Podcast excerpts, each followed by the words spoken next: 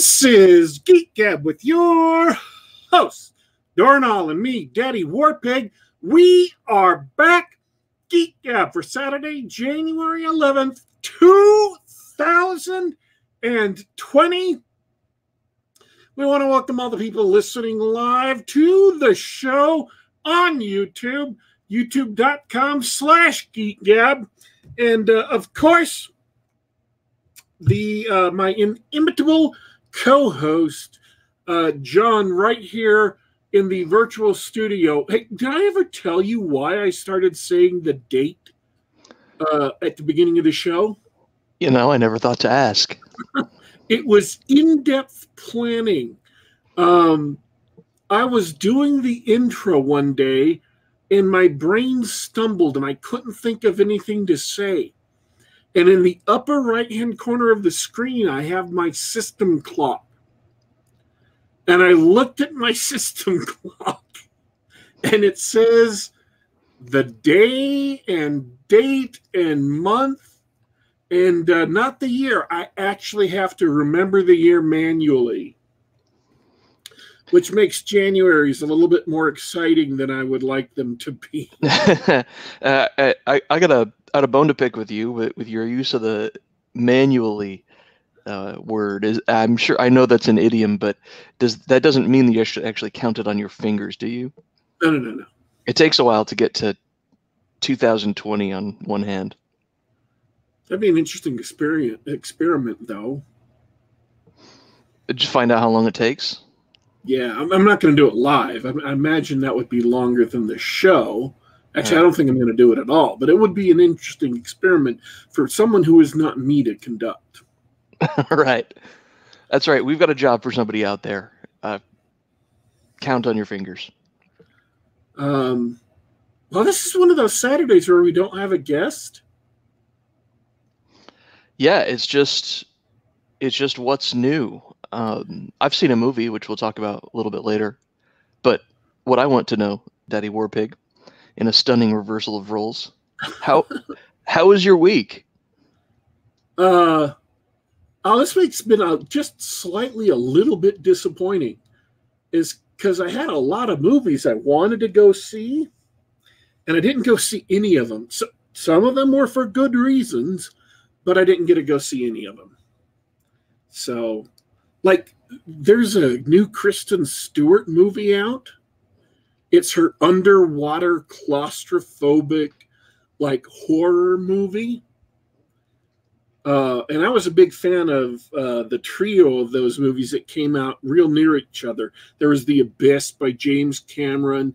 There was Leviathan. There was Deep Star Six, and then there's been a few more since then.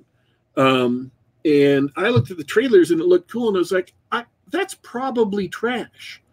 that's probably crap, but I want to go see it and and I want to find out for myself. Then um well, it's really then, important to see that. Sorry to interrupt, but it's really important to see that. Did you know that Kristen Stewart is the actress of the decade? Apparently she is. Um but I remembered something right before I was going to go see it. It's it's January. And uh, it's a movie released in January. And do you know what that means? That means that the award season is over. It's from Hollywood, and and I know this from watching a bunch of previews last night. The award season is over, and everybody's dumping their trash. That's what that's what January means to me in Hollywood. That's what January is in Hollywood. Every movie that they think is garbage gets dumped in January. So any hopes? The trailer is good. It's a good trailer. They're walking on the bottom of the sea. There's clouds of silt floating in the water. They're breathing really hard. They're trying to make it to another place so they won't die when when it crushes. There's implosion and all of a sudden there's these monsters and and it looks really cool. And then i thought oh it's january oh yeah that's never going to be any good. And I was so disappointed. I mean, I don't know why it won't be any good. I don't have a, you know, a solid guess as to why it won't be any good. I just know that if it were any good, it wouldn't have been released in January. So, yeah, same thing. I saw a bunch of trailers last night, and it's and most of it was stuff being released in the first quarter of 2020, and uh, I saw at least two horror films. That's a bad sign. Oh, like what? What horror films? I saw a uh, trailer for A Quiet Place Part Two. Oh yeah, I saw that same trailer. I didn't expect that to warrant a sequel. And it looks well, the trailer basically gives the whole film away. It looks as if it's more of an action thriller than a suspense thriller. But I believe the release date was March. And I went, hmm. Yeah, they they just they just pulled pulled out a bunch of trash for that. I've got I nothing was, more to say about that.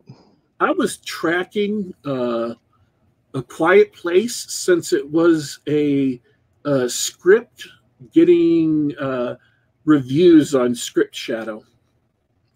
Um, so this is long before it even been bought uh, by a production company and put into production. I was I had read about what ended up in the movie. You know, the mother being pregnant and giving birth, and the monsters and everything. So I knew about that movie uh, a few years before it had even been picked up. So I was I was watching that one being born. I was so excited it turned out so well, and I admit that this uh, uh, it lived up to my hopes for the script. The movie was as good as I had hoped it'd be, based on the script I'd gotten to know, and uh, I, am pretty well. I, I hope I hope that this one is at least mostly as good as the last one, but I'm I'm not betting on it. No, I I judging by the trailer, which basically showed the whole whole film, I I wouldn't either. yeah, Bradford Walker in the chat Hey, thanks for listening in. Appreciate you guys hanging out live. He says you can just ignore anything that comes out until May. Almost. I was pleasantly surprised by 1917. I had I, I was worried for the same reason. I was like, hmm, this looks good, but it's it's in January. I'm not sure if I want to see this. Uh, we'll we'll talk about that in depth later. But I, I, you can be surprised. Just don't bet on it. Yeah, I'd be happy to be surprised, but I'm not betting on it. Yeah, that's my the the other trailer I saw, uh, this was actually I think a January release. Was mm, the other horror movie trailer? Yeah, it was another one, another film from Jordan Peele.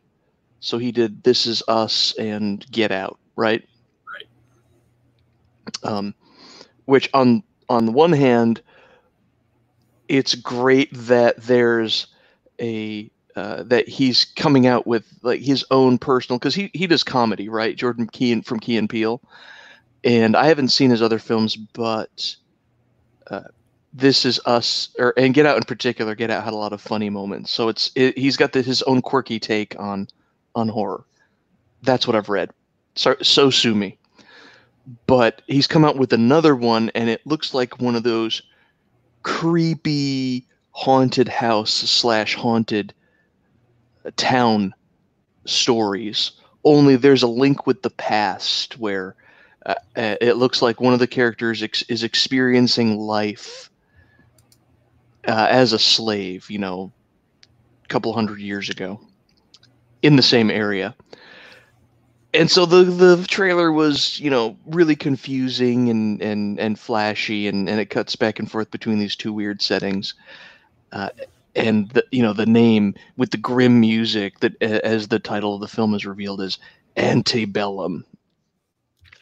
You know that might be more intriguing to me if i hadn't read that in um, the swamp thing comics i read a few months ago. Oh yeah. You mentioned that i believe. Uh, but i didn't see I didn't see anything in the trailer that really jumped out at me as, wow, that's going to be really scary, or wow, that's going to be really interesting. Uh, and of course, the release date, first quarter of the year. And I was like, oh, they're dumping a horror film in, in winter. All right, that's it. Here, not not going to happen. Uh, I, I, just pulled up on YouTube and went to do a search for it. Uh, according to YouTube, I watched the trailer it's got that red bar on it that says you watch this all the way through. and I kind of vaguely remember it. And it left quite an impact on your psyche. Yeah, yeah it's it's obviously it's seared into my memory. So that's not a good sign. yeah, I mean, it, uh, the first two the first two films that I mentioned, uh, they actually had they had a little bit of impact. You know, audiences went and saw it, and and and they were sort of uh, interesting. I mean, I guess it should be said he's sort of eh, he's sort of like a Tyler Perry figure. His his uh, his films mostly appeal to uh, African the the urban demographic, yeah, Af- African Americans, um, and uh, and that's fine. I'm actually more people should do that instead of trying to you know instead of the Disney corporate slop where it's supposed to appeal to the maximum amount of people possible. Uh, but while the first two films were, you know, interesting and, and pretty well regarded, this one appears to be just garbage that they're dumping off in in the winter. So the trailer didn't did it no justice. I don't know what they can do to fix it.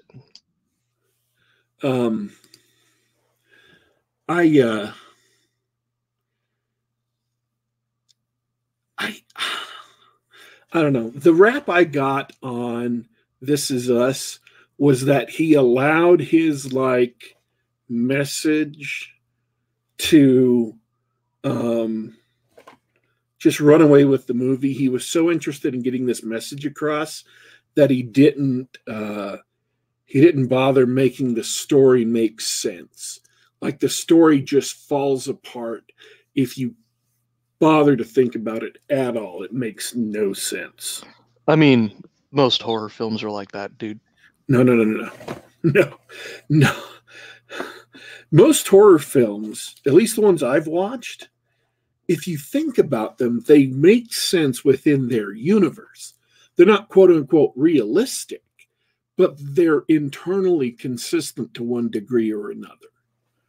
Hmm. Um, Fair enough but this one doesn't even make sense within its own universe. It's not even internally consistent from uh, scene to scene, or the logic behind it isn't consistent. And the logic behind it is just woo crazy. And you could have gone in a number of different. I, I would have loved because the setup for it, the ideas behind it are fascinating. I thought it was brilliant. I thought it was great. And I would have loved to have seen someone take those same ideas, uh, the same setup, and go in a different direction with it. Um, I mean, it's, it's been out for a long time now. How long has it been out now? A year more? Oh, a couple years. A couple years, yeah. Okay, so I'm, I'm going to do, uh, you know, fair warning if you haven't seen um, This Is Us. Uh, there are going to be some spoilers, so you know you might want to fast forward to whenever I get done talking. Obviously, you live people. Sorry. yeah, live people. This is go go refill your drink. Go uh, in the bathroom. So it, don't touch that dial. But, but you got most of this from the trailer. If you saw the trailer, you know most of this. Mm-hmm. You got people being faced with distorted versions of themselves, violent, angry, animalistic versions of themselves. But they're still people who think like you, who mostly, you know, who are you, but they're animalistic versions of you, and you're coming face to face with them. That is a situation that if you did it right and you were more concerned with making it chilling and creepy and building uh, slowly to it instead of just dropping it all out right at the beginning um, would have been just brilliant. I mean, if you can imagine starting slow, a slow burn, where in the family's house, one of the kids shows up and the mom turns around and says, I told you to go, you know, change out of those clothes and get ready for dinner or something. And then she turns away, she's turned away from the kid, and the kid is doing one just something that's way out of character for a kid. Something that's creepy, kind of unsettling, but maybe you could might see a kid doing, and there's that slightly dissonant or atonal music underneath it. You could do things like that to build tension and to build the creepiness factor and to not give the audience a solid notion of what's going on until you reveal that all these weird things going on isn't because the family's going crazy. It's because there's literally these copies of themselves who have been moving into the house, this guest house they went to for the weekend for this trip to the beach, and replacing them.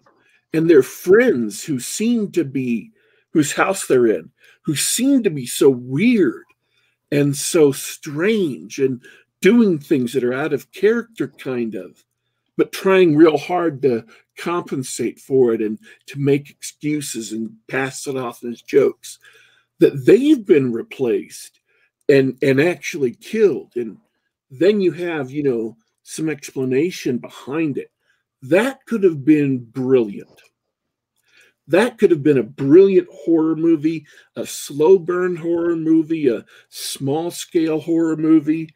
Um, and then leading up to a climax where you know you have to save your family from these these uh, copies of your family and you you can lead into whatever themes you want. I mean one thing you could have gone with is um, that these are um, you could go with a spiritual theme that these are um, you know the natural man. This is the fallen man the earthly man.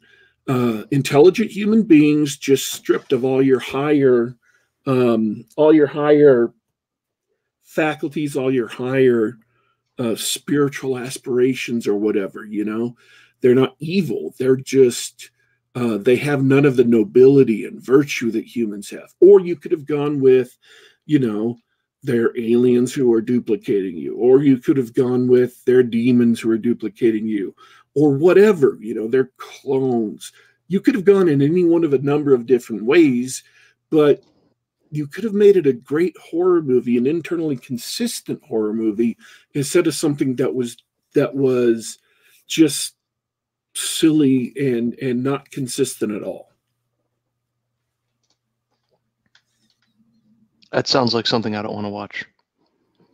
My movie or, or his movie? His movie. no, you have good ideas for movies. All right. Do you have any scripts ready to go? No.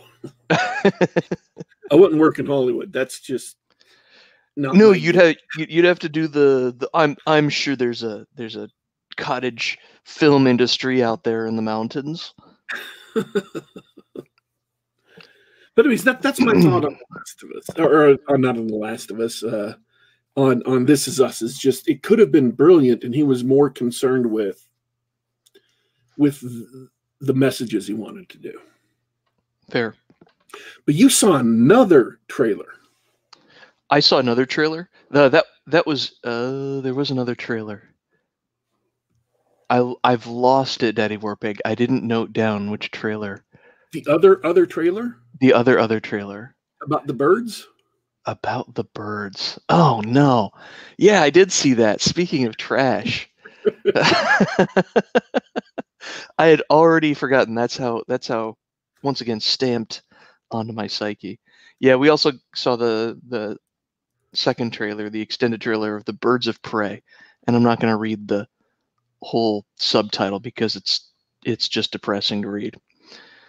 Uh, it's it's the DC movie with Harley Quinn and you know Birds of Prey. I think is a comic series from DC, isn't it? Yes. Bunch of bunch of women villains and heroes get together and have adventures. I guess.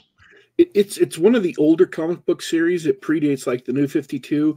It was uh, Barbara Gordon got shot and she became paralyzed um, from her waist down, and she became a character called Oracle Um, she had controls of computers, and so she became kind of the eye in the sky. And she recruits uh, Black Canary, she recruits Cassandra Cain, and she recruits Huntress, who are all, um, you know, female DC characters, and they became the Birds of Prey.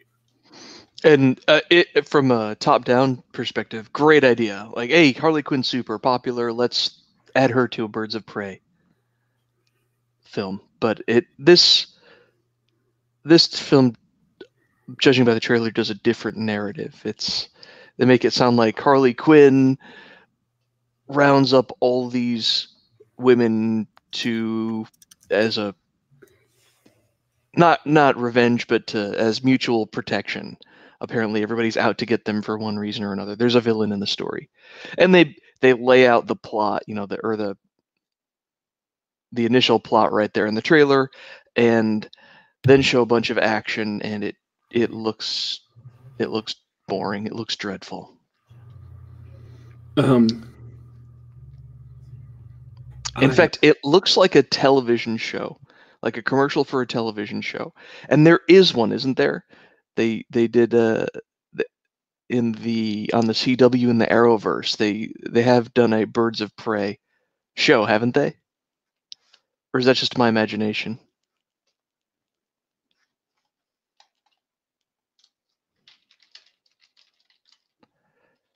I don't know. I think we've lost contact with the war pig. I don't have much to say about the film itself, but the I the I don't know. The the idea of getting all these characters together is a great idea for a start. Can you make something compelling out of it? The trailers definitely no. It looks boring. I think the thing that it's supposed to be a superhero movie and none of them look like superheroes. Yeah, that's true. that's true. There's no there's no identifiable costumes. I mean, Cassandra Cain, just to pick a random character, uh, in the comics was trained by the League of Assassins, uh, the same people who trained Bruce. Uh, so if you remember the Batman Begins, Ra's al Ghul and all those ninjas and stuff. Yeah, of course. Those same guys trained Cassandra Cain. And they reprogrammed her speech centers of her brain to fill it up with assassination information so she can't talk anymore. Um, but she can fight like nobody's business. So that's who Cassandra Cain is. And you go into this movie, and she's just like a short, kind of chubby chick. Uh, yeah, that doesn't fit. you're, you're just like, wait a minute, what? Oh, come on. Cassandra Cain is awesome. I mean, I admit, I just read uh, the uh, No Man's Land series for Batman. Uh, and all of those characters feature in it prominently. Oracle, uh, who isn't in this movie, um, you know, Huntress, Cassandra Cain, they all feature in it prominently, and it's it's really. So I got to see them in their full um, butt kicking mode. And it isn't even just the costumes. You know, you could take them out of their costumes, they would still be superheroes. And these guys aren't superheroes, they're just a uh, couple of chicks from the feminist club at campus. And in the weirdest casting ever, I don't mean to be completely ageist here, but there's a one of the characters is a detective, a police detective. Yeah. And uh, Renee Montoya, played by Rosie Perez, which I don't mean to be ageist, but the woman's over 60 years. Oh, she's like 65, 66 years old. I are there any 65, 66 year old detectives running around uh, these days? I don't know. I'm sure they're not in action films, busting perps and and you know getting run around by the law. I don't know. Maybe it's just me, but but I'm I'm sure if you were looking for hmm, where can we get you know a a a, a tough detective like uh, Latino woman to to play, I, I think they could have gotten someone else, someone more believable. I don't know. Detective Montoya is a great character. Again, she was in um, in uh, the No Man's Land books I read, and she was also uh, features in um, Batman White Knight, which is you know an alternate continuity. But yeah, they just they've got great characters. I mean, these legitimately are great. If what they wanted to make was a feminist movie, and that's what that's kind of what Margot Robbie was pushing for, a female feminist movie. They they had great characters to be strong, cool female characters, and they just could have made a good superhero movie. That's all they had to do. They didn't have to turn it into this whole, oh, female empowerment, and we're breaking free of mean boyfriends. Okay. It's just, oh man. All right, I don't know if I don't know if chat's noticed this, but I'm gonna go ahead and and say that I've clicked a few things on IMDb for Rosie Perez because I was thinking, man, I really like Rosie Perez, but what has she been doing? And you're not gonna believe this, Daddy Warpig. Uh, okay, I, Ju- I will believe you that I won't believe it. All right, judging by, I want to say 50% of her roles since, I don't know, 2016, 2017, I think she's been typecast as the tough Hispanic female cop. so I didn't know this for for a couple of years. She was uh, she did a couple of seasons on a show called Bounty Hunters on TV. She was one of the bounty hunters.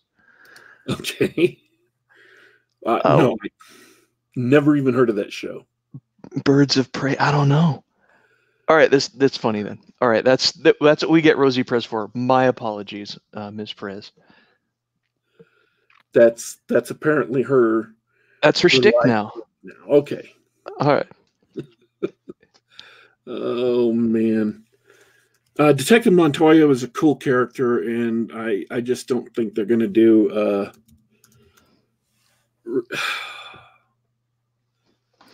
they're just oh. not going to do her justice. Oh, and and and when you had to when you had to step out for a second, I, w- I was wondering if there's a Birds of Prey TV show. It's not it's not an Arrowverse show. It was a show on TV, and and it barely lasted a season. There was a show, but uh, Renee Montoya, the character, um, she shows up on Gotham, uh, and was a good character on Gotham, um, and it just they've got good characters that could have been done so well. And they're not even like, other than Black Canary, who they made literally black, um, which is, is it just me or is that like the most racist thing you could do? Take a blonde chick who wears fishnet and has a sonic power who's called Black Canary, and then then make her black and call her Black Canary. I mean, no. If it were if it were one of those '70s black exploitation films, yeah. if if if she come if they introduce her to you know some funky music and have her have her say a, a you know a sassy line when she comes out, then it's racist. I just it's like every black superhero growing up was named Black something. right. awesome. Yeah. You are fighting the power, boys. Yeah. Look, look, man, comics writers are not the brightest bulbs in the shed. You know what I mean? uh, so, anyways, um,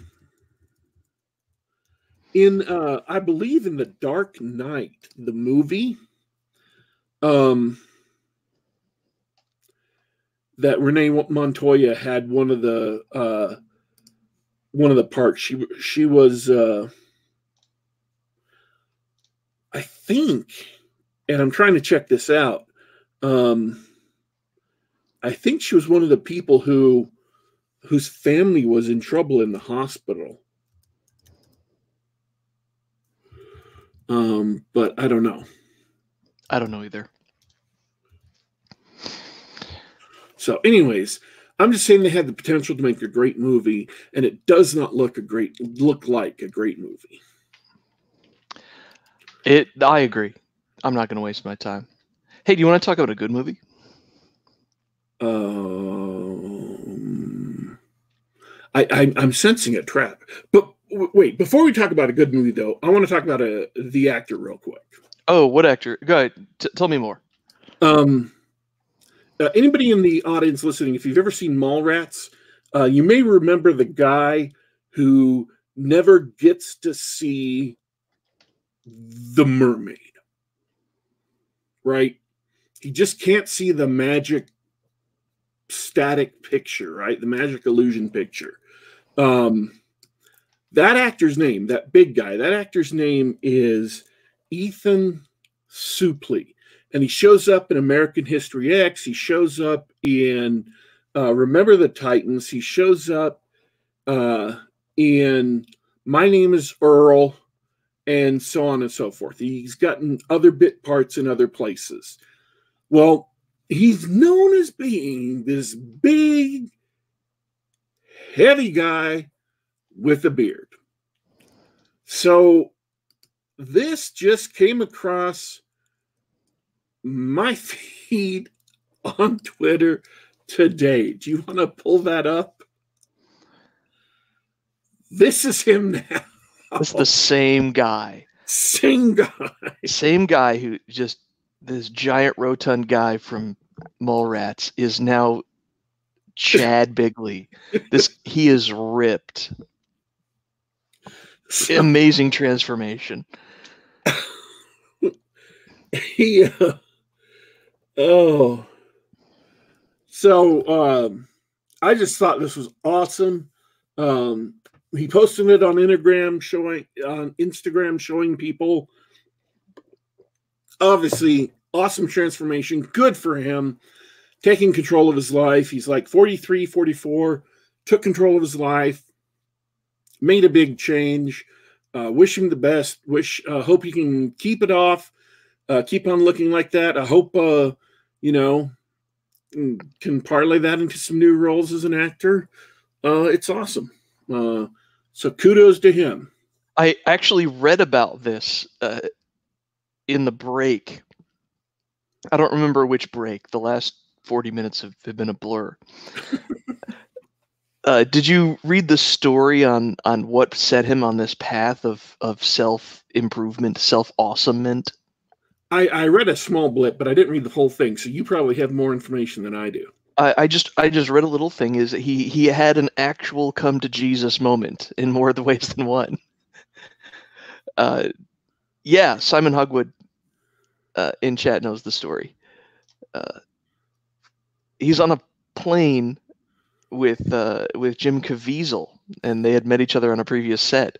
Jim Caviezel from The Passion of the Christ, and uh, and Jim Caviezel basically said, I mean, the short of it is, hey, you're going to hell because you're cause, look at yourself, you're going to hell, right? And that was it. It was he didn't make fun of him. He didn't say, "Hey, you're a fat ass," or like he didn't start a fight or anything. He says, he says, "Look at what you're doing. You're you're you're sending yourself to hell with with uh, what you're doing to your own body." And it was a wake up call. Of course, Jim Caviezel, famous for being a badass and playing Jesus, so it was wonderful. Yes, gluttony is a sin. Well, I think uh, I just I'm so glad that he made that change in his life, and uh, I'm sure he feels so much better about himself. It's awesome. I feel better already just looking at it. He can. He looks like he can play like seals now in movie roles. I mean, seriously. Oh yeah, absolutely. So, all right, but you were going to talk about a good movie. Oh, absolutely. I saw. I did see 1917. uh, war movie set in well 1917. So that would be the Korean War. Mm, that would be the Great War Pig.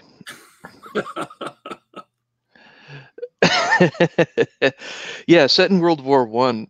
Uh, you've all seen the trailers. Story of two soldiers sent basically from one trench to another, several miles away, to deliver an urgent message that will save hundreds of lives, possibly thousands of lives, including the life of the brother of one of those soldiers. So, being dumped off in January, I was a little skeptical, but it was very compelling and entertaining. It's got that, and that's it to, for the to the plot, right? Just nice thin skeleton of a plot. You have to go, do this, go there, and all the excitement happens on the journey. I want to talk about uh, the way it was shot. Have you ever seen those films or scenes where they do everything in one take? Use Yeah. use use clever editing to make everything look like it was done in one take. They did that in this film, and and the first half of it looks like it was done in one take.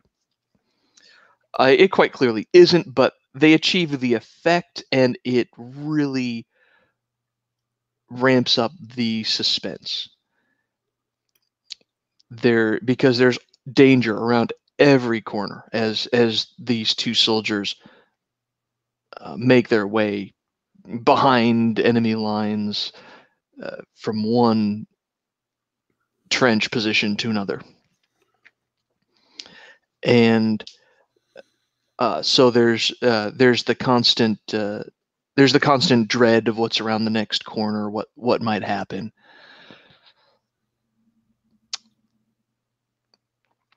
and so I wouldn't necessarily call it a war movie because it is a war movie, but not in the same way that Hacksaw Ridge was a war movie.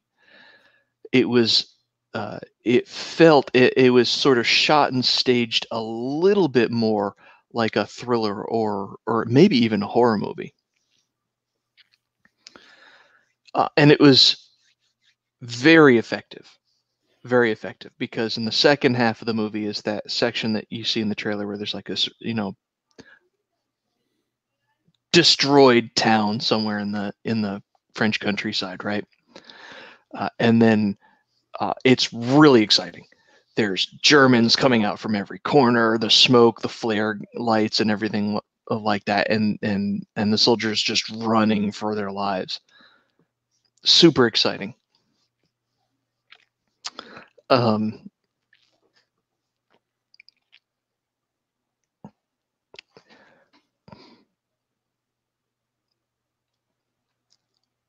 so what I got was I sorry, my thoughts are so unfocused on it, and that's my fault. But I really enjoyed the uh, action and the score. Uh, the music was excellent, and I didn't think much of the one-shot trick, but it did its job. So, in the second half of the movie, did it not? Was it not as convincing, or did they just go back to standard shots in the second half? Uh, what happened is that something happens partway through the film that uh, causes a cut and a time skip. It's a Hmm. short. It's a short time skip, and it's very effective uh, for two reasons: because it changes the time of day, and because it's established that the characters only have so many hours to complete the mission. Oh, okay. So this ti the time skip happens, and you go, "Oh, they, you know, so much time has passed, and they haven't made it." But then it's one continuous shot from there or the appearance of it. The appearance of yeah, they okay. and they and they sort of yeah they do it again up until the very end, and the the the pacing was interesting too, and it's sort of a an artifact of the storytelling that because it was done in a series of, of single takes or to make it look like it was done in a single take. Then some things happen when you know when you notice a plot contrivance, you're like, oh, you know, uh, we just met this character and this character went away, and now all of a sudden this new character comes in uh, to join the film, right? Sort of these coincidences start lining up, and the the the first time it happens, it, it's seems a little awkward awkward storytelling. But then you realize that it's sort of it's something that, and I'm being vague here because I'm trying to avoid spoilers, but it's something they had to do to uh, keep the single take shtick going. Uh, I wonder if I wonder if they couldn't have made just as good a movie without without doing that.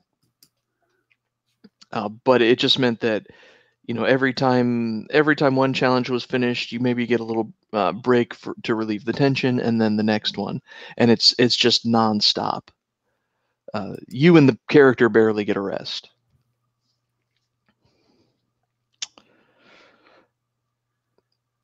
um is it a good companion movie to peter jackson's uh, they shall not grow old I mean, having seen They Shall Not Grow Old, does that uh, illuminate parts of the movie that otherwise might not have been? I'd say so. I think the seeing that film was good context for what we saw in 1917. If if you're not a student of World War One, if you're not familiar with the conditions and everything like that, uh, they shall not grow old. Of course, gives you a lot of accounts of what it was like in a trench. And so when you meet characters and you see the situations that people are in and something like that, you understand what you're seeing. Because the focus is so much on the soldiers and you know for uh, for lack of a better word war is hell cliche right uh, this really focuses on that drama. So they shall not grow gives you the background, so you better understand what the situation is and and and what they're doing in there. So yeah.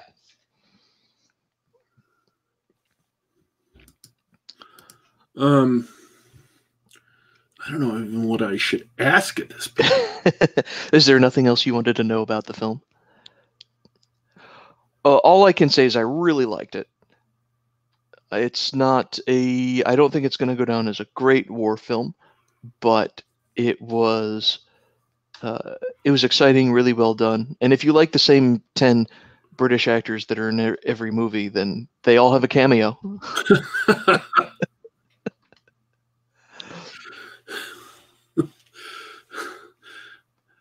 I am. Uh, you become really familiar with those guys if you watch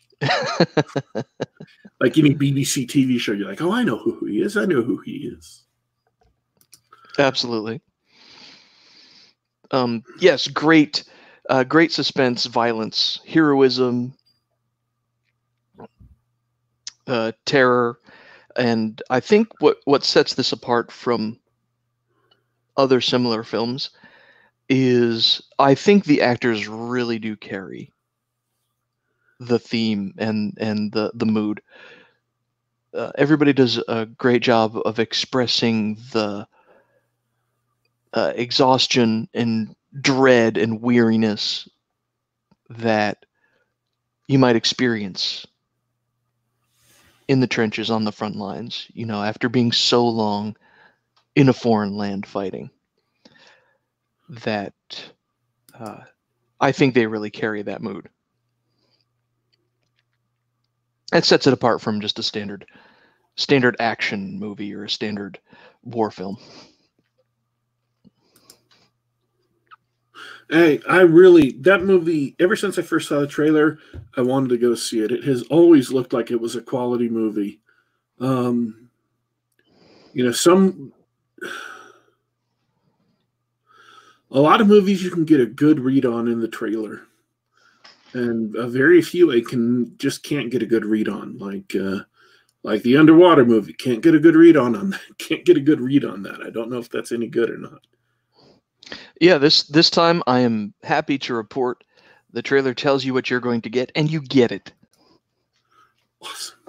The trailer spoils a couple of things too, which I was very surprised uh, that it spoiled. But uh, when I saw it, when I saw it, I was like, "Yep, I knew that was going to happen. That's too bad."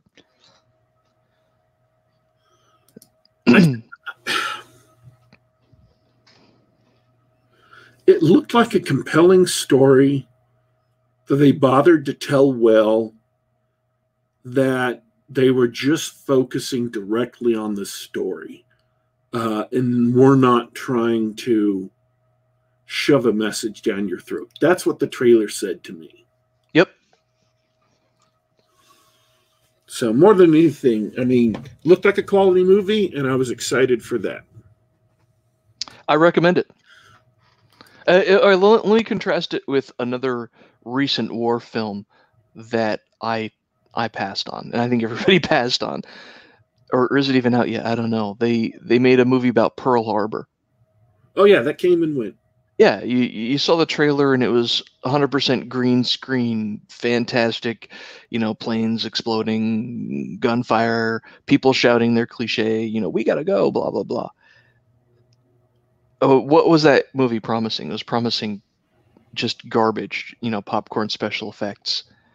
Um, I don't know who wants to see a war movie done in computer animation, but great con- contrast. This film is just a really simple story about these two soldiers and and and their desperate trek through, you know, a, a basically a suicide mission to try and save some hundreds and thousands of people. Great, love it. Um, well, I, despite my crying about how many movies I didn't see at the beginning of the show, I did actually see one movie this week. Oh yeah. uh oh. uh, I watched a movie called Ator, the Fighting Eagle. Ator, the Fighting Eagle. Now, apparently, Ator the Fighting Eagle was made into one of the more popular episodes of the original uh, Mystery Science Theater 3000.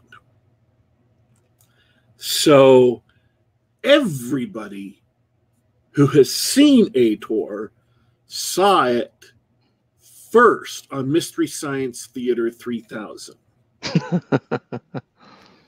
Except me. You I you walked in fresh. The movie.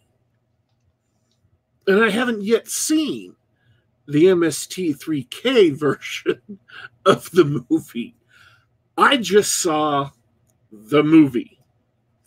And it's basically a really low budget uh, I want to say Italian, but I don't know where it was made. It was made in Europe. It was made, you know, um, heavily inspired by, in air quotes, barba- barbarian flick made uh, suspiciously close to, uh, but after uh, the Arnold Schwarzenegger Conan movie, and concerns a big, muscly dude with long hair who wields a big sword trying to save a woman from the clutches of a evil priest who worships a spider god.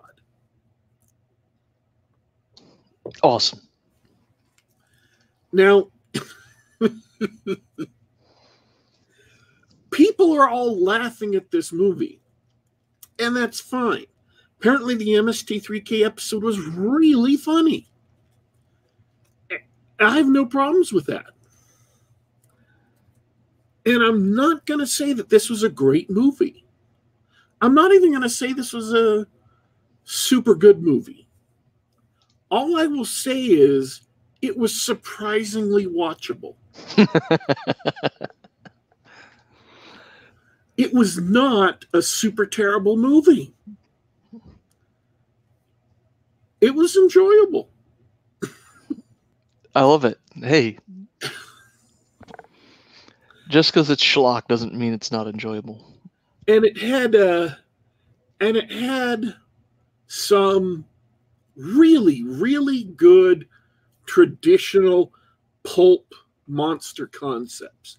If you're a if you're a game master and you watch this movie and just took some stuff from it, there are all kinds of things that you could get from this movie that would be really gameable. Or if you're a pulp writer, if you want to write some fantasy stories in the sword and sorcery kind of setting, you could lift just one separate element from this story uh, and weave a whole story out of it and you'd have an entire story that's that's the big problem of the movie is that it's really episodic and, and kind of frenetically so and none of the separate elements um, really fit together well. There's no attempt to making it into a coherent whole which is fine. That's kind of traditional for movies or for for stories like this you know folk tales. They're not they don't they, they didn't world build you know they weren't all tied into this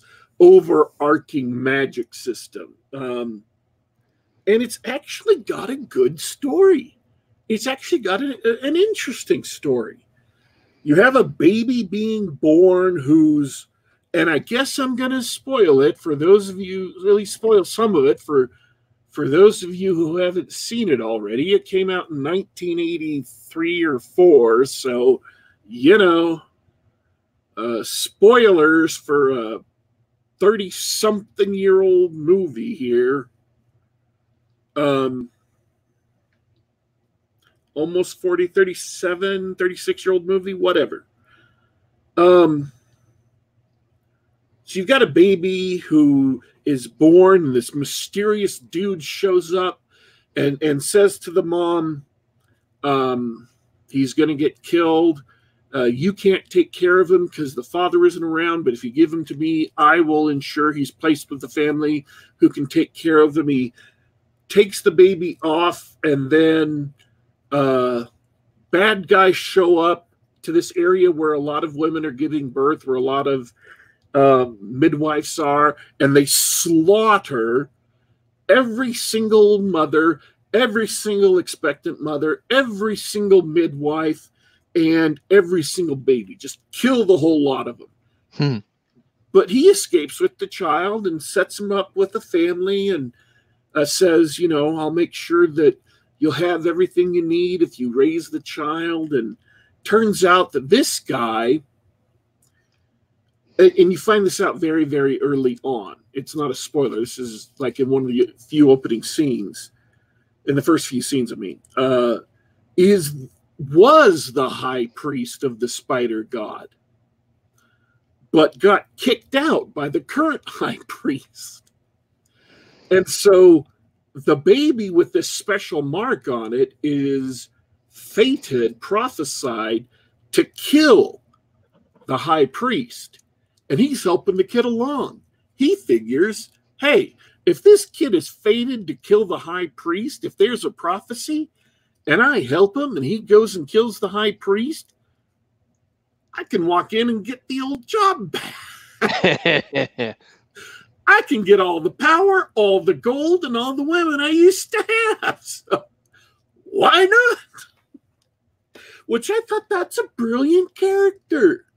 You know, He's a bad guy with a revenge plot. He's got his goals set, he's got his long term goals in mind. That's an interesting character. You could take that character and do something more with that, where he's kind of a good guy because he's kind of helping this dude, but really he's evil.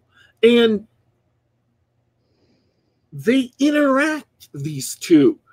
And when they reach, when the kid reaches his majority, he learns how to fight by tra- training with this spider priest, and you know they get into a real fight at some point and they actually develop this relationship.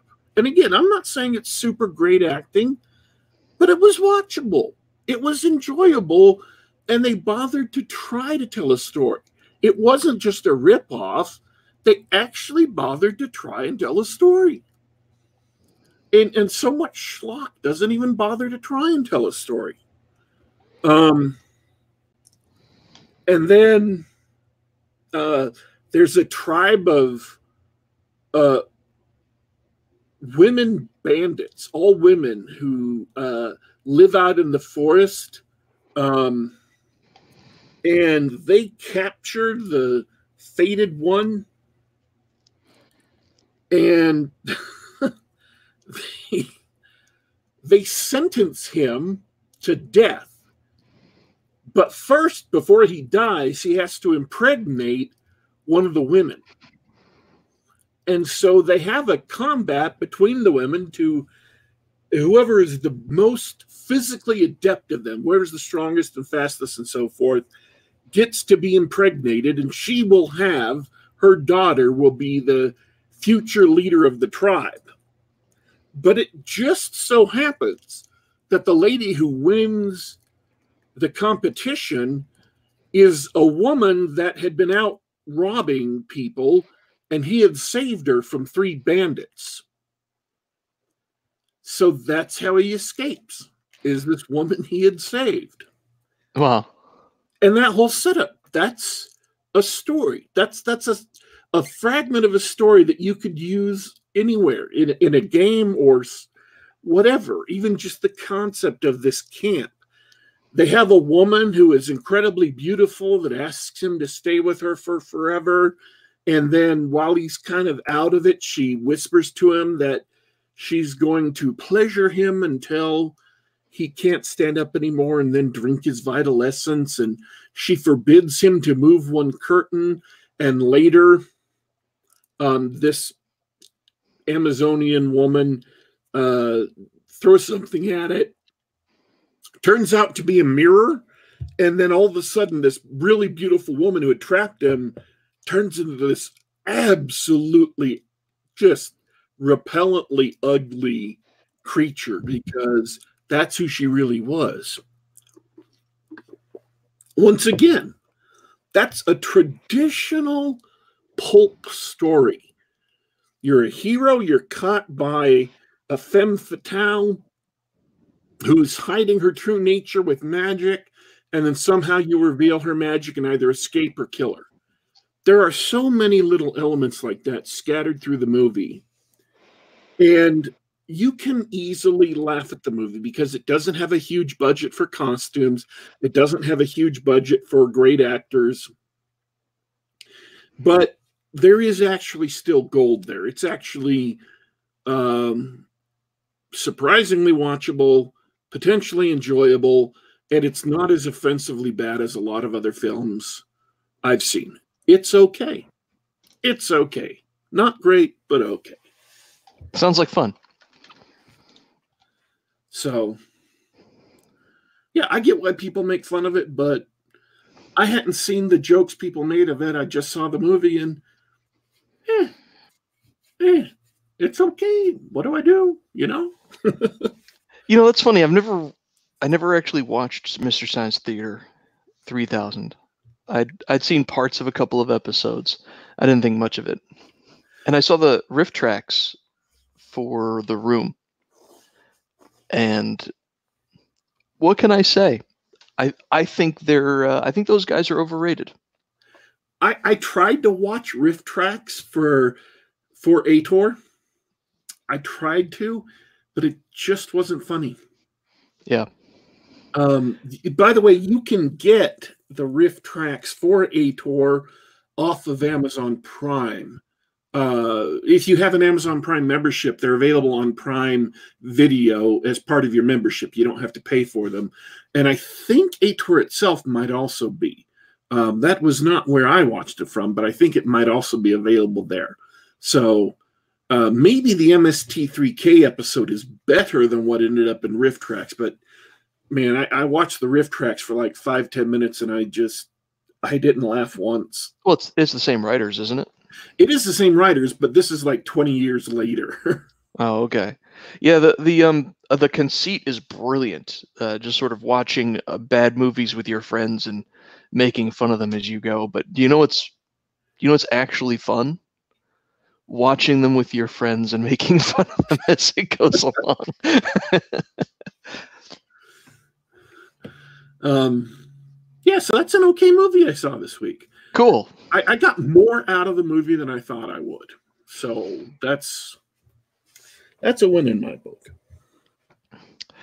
Oh, and uh, uh, Emmett Fitzhume says that the movie was made is Italian. It was made by Joe D'Amato, master of prurient, prurient schlock, schlock, um, and uh, as seedy and lowbrow as D'Amato movies are, he did try to tell stories, and and you can tell.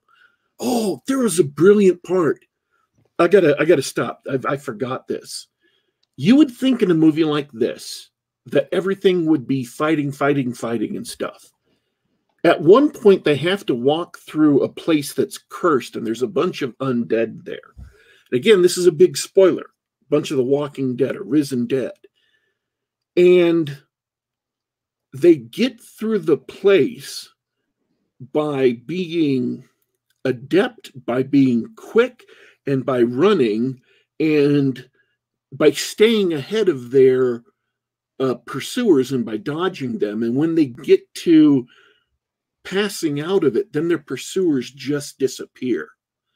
So it's not a combat. They're not fighting guys. They're not chopping, you know, zombie hands and heads off.